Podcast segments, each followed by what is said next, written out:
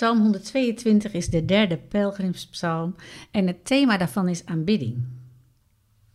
Verheugd was ik toen ik hoorde: we gaan naar het huis van de Heer. Verheugd ben ik nu onze voeten staan binnen je poorten, Jeruzalem. Dat is wat David zegt. En het begin lijkt dus op een spontane oproep om God te prijzen, maar het is het niet. Het is een reflectie van iemand die ervaren heeft wat het aanbidden van God betekent. C.S. Lewis vertelt, toen hoe hij christen werd, het zo'n struikelblok voor hem was dat hij God moest gaan aanbidden.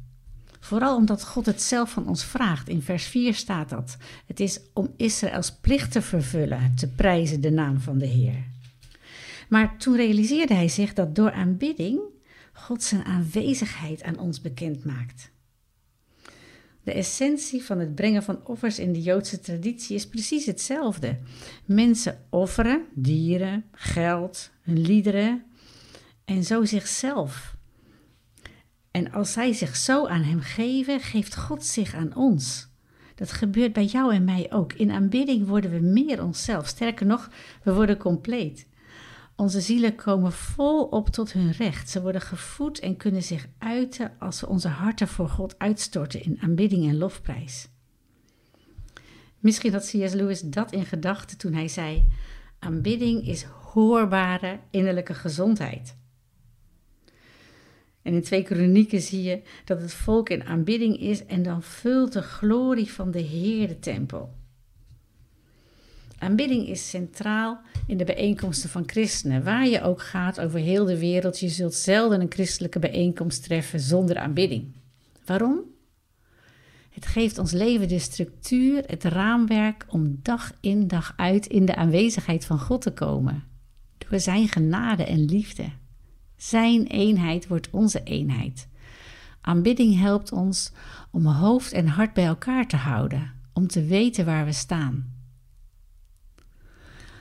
Daar staat die tekst, wat, die ik net ook al noemde, om Israëls plicht te vervullen, te prijzen de naam van de Heer. Dat kun je als een, uh, als een soort van wet opvatten. Maar als je het hoort in de sfeer waar we het vandaag over hebben, dan kan je opmerken dat God aanbidding niet overlaat aan de staat van ons gevoel. Door de actie van aanbidding ontstaat gevoel voor God.